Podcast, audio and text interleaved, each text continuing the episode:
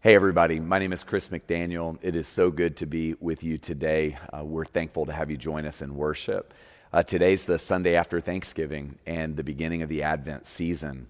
And our prayer for you is that you are able to navigate all the complexity of uh, celebrating Thanksgiving in the midst of a pandemic. We know that for many of us, it was a, a difficult decision on whether to gather and how to gather and what that looks like. And our prayer for you is that you were sustained and that you were able to find some things for which you could really be thankful for.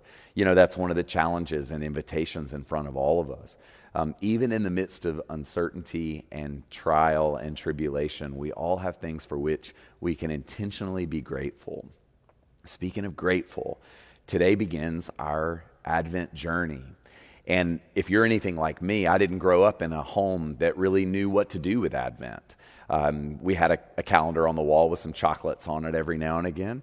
And yet, Advent is so much more than chocolate. Advent is a season where we anticipate the coming of Jesus.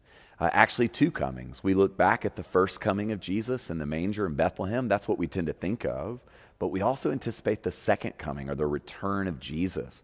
So, over the next number of months, we're going to be sitting with the prophet Isaiah and we're going to learn to anticipate the coming of Christmas. See, the irony, right, is that Christmas happens on the same day every year, December 25th, and yet somehow for many of us, it always seems to sneak up on us. Well, we want to take these next 25 days or so to be really intentional about how we might prepare our hearts for the coming of Jesus. See, we don't want to miss what God has for us. And Advent, that word that means coming, is an opportunity for you and for me to prepare our hearts so that when Christmas comes, even in the midst of all this uncertainty, we'll be ready. Actually, I would just say to you before we read today that Jesus came the first time in a season of remarkable darkness and uncertainty. And we're told that he'll come again. Uh, his return will be during a time of upheaval and uncertainty. And so maybe the moment we're in right now, maybe this particular moment with a, pandi- a pandemic and an election that's um, stirred up so much bitterness and animosity in our country, well, maybe this is the most appropriate time to have an Advent season in recent memory. So rather than be distracted by it all, maybe this is the opportunity to say, In this darkness, Jesus, would you make our hearts ready for you? I believe that might be exactly what we should all be asking for and praying for. So if you have your Bibles, um, let's open up to the prophet Isaiah, chapter 64. I'm going to read and then we're going to pray and then we're just going to jump in and see what we can see from the Word of God today. So I'm going to read verses 1 through 9 in Isaiah 64. The prophet says, Oh, that you would tear open the heavens and come down, so that the mountains would quake at your presence. As when fire kindles brushwood and the fire causes water to boil, to make your name known to your adversaries, so the nations might tremble at your presence. When you did awesome deeds that we did not expect, you came down, the mountains quaked at your presence. From ages past, no one has heard no ear has perceived, no eye has seen any God besides you, who works for those who wait for him. You meet those who gladly do right, those who remember you in your ways. But you were angry, and we sinned. Because you hid yourself, we transgressed. We have all become like one who is unclean, and all our righteous deeds are like a filthy cloth. We all fade like a leaf, and our iniquities, like the wind, take us away. There is no one who calls on your name or attempts to take hold of you, for you have hidden your face from us and have delivered us into the hand of our iniquity. Yet, O Lord, you are our Father. We are the clay, and you are the potter, and we are all the work of your hand. Do not be exceedingly angry, O Lord, and do not remember iniquity forever. Now consider we are all your people. This is the word of the Lord. Thanks be to God. Let's pray and then let's see what we can see in the word today. Father, we ask you for your grace and your peace. We pray, Lord, that we would be able to hear what you would have for us today as we reflect together on the word in our homes or wherever it is that we are listening and participating in this service. We ask God for your grace as we enter into this Advent season to prepare our hearts for Christmas morning. In Jesus' name, amen. Amen. So that probably didn't sound terribly Christmassy to you.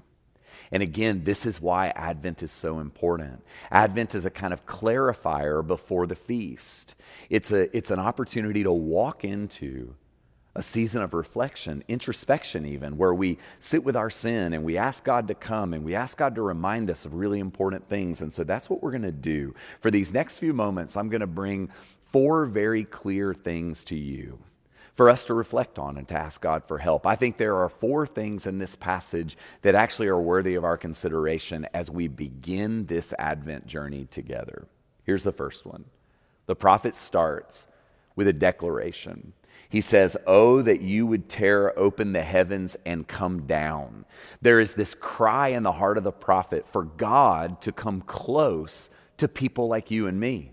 And y'all, we have to hear this because at the time that Isaiah would have written these words, there was tons of uncertainty. Uncertainty is just a given in life. And yet, hear what the prophet says in the midst of uncertainty is God, would you come down and be close to us? Would you come down and do what only you can do? And I think this actually points to a real challenge that many of us face. And um, I'm a dad of three kids. They're all growing up now. I remember when one of my kids was really young and just starting to individuate, and she looked at me when I tried to help her with something, and she said, I can do it all by myself. And one of the challenges that all of us face is that we think that's a grown up thing to say. And many of us live our lives as if we can do it by ourselves. That is until we get to a moment where we know we can't do things on our own. Many of us are facing that right now. Just the cumulative effect of a season that is now grinding on month after month after month with no end in sight, frankly, in some ways, at least emotionally. Good news on the vaccine front, but we're all tired. We're all stressed out. We don't know how to do this. And I believe that that feeling, that is a collective feeling, actually puts us in a place of making a decision.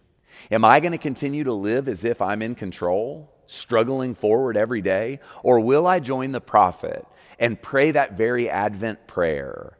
Oh, that you would tear the heavens and come down. God, would you come close to us? What we're told at Christmas morning is that Jesus is our Emmanuel, God with us, not God removed, not God on a mountaintop, not God far away or in a boardroom or behind a desk, not God who functions like a principal that if you get called into his or her office, it's always bad news, but God with us. And so, what the prophet does in a time of uncertainty is he cries out. He says, Oh God, that you would come and tear the heavens and come down. And I just want to be really blunt with you. You and me need to be praying this prayer right now. We need to get out of our heads and the worry of our heads and turn our worries or our stress or our anxiety into a cry. Y'all, this is why I pray in places where I can pray out loud and not be perceived as a nut job. Because if we only ever pray in our heads, what we find sometimes is that we're not actually praying. We're worrying and thinking of it as prayer. And this is why I believe that our ears need to hear our mouth cry out to God. And so, one of the things that I'm doing with more discipline right now is crying out to God. Now, let's hear what the prophet says. He actually says two things that happen when we cry out to God. He says, brushwood is, is sparked and kindled, so a fire is created. Something that was dry now becomes a fire. And then he says, the fire is tended and water boils on top of it. And in the ancient world, just like our world, boiling water killed bacteria and created comforting, warm food was a tool for cooking and drinking. And I believe that the Lord would say to us that when He comes close to us, He creates a spark and He cultivates and tends something that will actually create purity and comfort, sustenance and holiness. That's what happens when God cries out. So I just want to call you to call out to God. I want to say, when was the last time you cried out to God in a way that your ears could hear your mouth say, God, come down and help? The second thing that we see in this passage, and I think this is actually really important, the prophet calls us to remember the unexpected things that God has done in times past. And this is really important for us, church. See, without a past with God, a history with God, we will struggle to anticipate a future with God. if we don't have a history, a memory. And so, what the prophet says is remember the things, the unexpected things that God has done in your past. And I want to challenge you at the end of this service, or with a group of friends, or in your journal, to begin to name the things that God has done. Do you understand how important this is? Because if I'm crying out for God to help me in uncertainty, I have to remember and even rehearse and say the things that He's done in the past to give me an anticipation of what He might do in the future. Now, I think there are two kinds of remembering, and the Jews help us with this. There's a personal remembering. What has God done in my life in the past? And I think you need to name those things. So do I. And then there's a collective remembering where we remember that our little story has been enfolded into a larger story. Our pastoral resident, Damien, a number of weeks ago said, My little story needs to be enfolded into God's bigger story. I think that's one of the invitations in a passage like this. So, collectively, you may be in a place where you don't have very much history with God. But if you're a Christian, you're a part of a bigger story. And so your experiences get enfolded into the experiences of the family of God. So, where has God been working in your wider community? One of the things I love about the Jewish story is that Jews are able to teach us to claim things that predate us. So, for instance, at Passover, Jews say together and to one another, We walked through the Red Sea. Now, they weren't actually there walking through that Red Sea, but they claim as their story the story of their ancestry. Similarly, just in a couple of weeks, Jews are going to celebrate Hanukkah, the festival of lights. And when they celebrate Hanukkah and light those lights, those candles in their window, they remember that we were delivered from oppression that our story is a story that includes our relatives and our ancestors. And so, as God calls you to remember the unexpected things He's done, that needs to happen on two levels. What has God done for you, and what has God done for your people? And I'm just going to tell you if you're a Christian, you've got a big, long, expansive story that includes your own story. So, we need to remember without a history with God, we will always struggle to anticipate a hopeful future with God.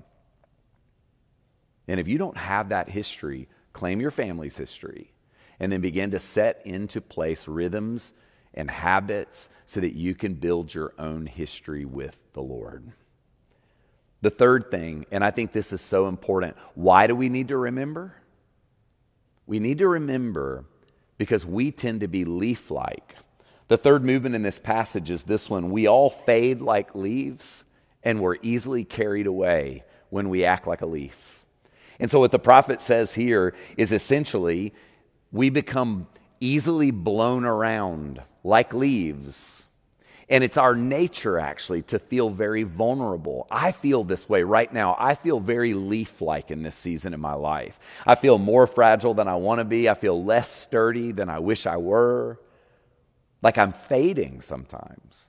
And I'm talking to a lot of people inside our church and outside our church who feel like a leaf at the end of fall that's just barely hanging on, thinking I'm about to fall and I'm going to be blown away. And I just want to say to you that if you feel that way, you're in really good company. And yet it doesn't have to be the end of your story. What the prophet says here, and I'll just read it he says, We all fade like a leaf, and our iniquities, like the wind, take us away. There is no one who calls on your name or attempts to take hold of you, for you have hidden your face from us and have delivered us into the hand of our iniquity. And I've been thinking about this lately. When I'm in a place of uncertainty, if I don't cry out to God and remember, I usually fall into patterns and habits of sin that put space between me and God. And we have to be really clear what sin is, is not necessarily something you gleefully do. The word sin in the Greek language, hamartia, just means to miss the mark. It's, it's an archery term. It means you aim and you miss. And many of us right now would say, I feel like I'm aiming and missing. I don't think I'm acting like I should. I'm not treating people in my life like I want to. My habits and my appetites are maybe a little bit out of control because it's the response, right, of stress when we try to do it all by ourselves. And what happens is, is our sin actually puts us in a place of further separation, of a disquiet in our spirit. And the prophet gives language to this. He says, Your sin makes you feel like a leaf, makes you feel fragile and isolated and easily carried away, blown around.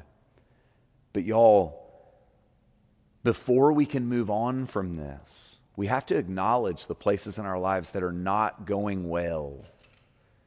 So, are you taking time to reflect? See, without proper reflection, we may not know how we're really doing. Advent is a time to step back and ask questions about how we're actually doing. And today, if you are feeling leaf like, if maybe your sin is bubbling up a little and it's causing some shame and some isolation, it will do you no good to deny that. We actually have to live in a place of reality so God can meet us.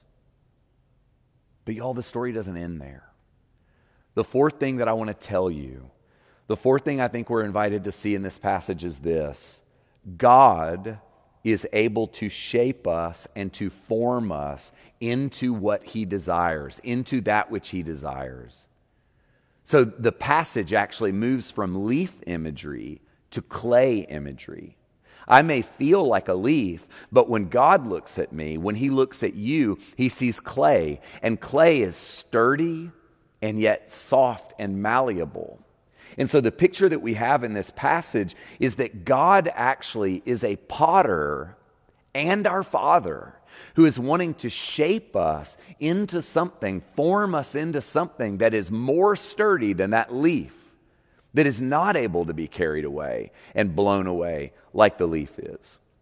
And I just want to say to you that in the eyes of God, you are more sturdy than you believe that you are. See, your sin says you're a leaf, but God says you're clay. But we have to actually submit to the hand of a, of a potter. And I think that's why the imagery here is so important. What God is ultimately saying is, you feel fragile, but when I look at you, I long to shape you and make you a malleable, sturdy thing that would actually create and generate beauty. That's what God wants. Our world wants something else. The stress in our life pushes us in one direction, but God says, Let me put my hands on you, not to hurt you, but let me put my hands on to form you. I remember hearing once Dallas Willard said, who's a favorite author of mine, he said, Everyone has a formation, everyone's being shaped into something or someone of some kind. It's just whether you do it on purpose, whether it's good, or whether it's unintentional and maybe destructive. You are being formed. I'm being formed. Let's ask the Lord to help form us. These next number of weeks in the Advent season are a real invitation for us to take our formation and put it in the hands of God. I believe the Lord wants you and me to grow over these next days and weeks. I think He wants us to be a kind of person that when Christmas morning comes, even if we feel a little isolated, a little bit cut off, are alive in Him, shaped by Him, formed by Him. So I'm going to call you to take some extra time to read and to pray and to think deep and true thoughts, to ask questions of God, to talk and have conversations with your trusted friends or family members. Let's redeem time. See, just as we light these candles and we mark time as we walk through the Advent season, the Lord wants you and me to redeem time. So here's what I'm going to do I'm going to leave you with three questions, and this could be an opportunity for you to uh, reflect in groups, or if you're on your own, to reflect in a, in a journal setting by, by yourself. And so these three questions are the ones that came to me as I brought this sermon your way. Number one, this is an opportunity to take some time to reflect on God's past work in your life. So that's actually not a question, but it's an, an invitation for work. Where has God worked in you personally and in your wider story? Let's name those things. Number two, in which parts, in what parts of your life do you currently feel leaf like? Where is God inviting you to face or to deal with certain sins in your life? I think naming your leafy spots would be really helpful. And then finally, what does submission to God's forming, shaping hand look like for you in this season? So let's reflect on those things and maybe talk about them, share with friends or trusted others. We're going to now pray the Lord's Prayer together. So, wherever you are, let's join and pray these words that Jesus has taught us to pray. Our Father, who art in heaven, hallowed be thy name. Thy kingdom come, thy will be done on earth as it is in heaven. Give us this day our daily bread and forgive us our trespasses as we forgive those who trespass against us. And lead us not into temptation but deliver us from evil. For thine is the kingdom and the power and the glory forever and ever. Amen. God bless you as we walk together through this Advent season. Amen.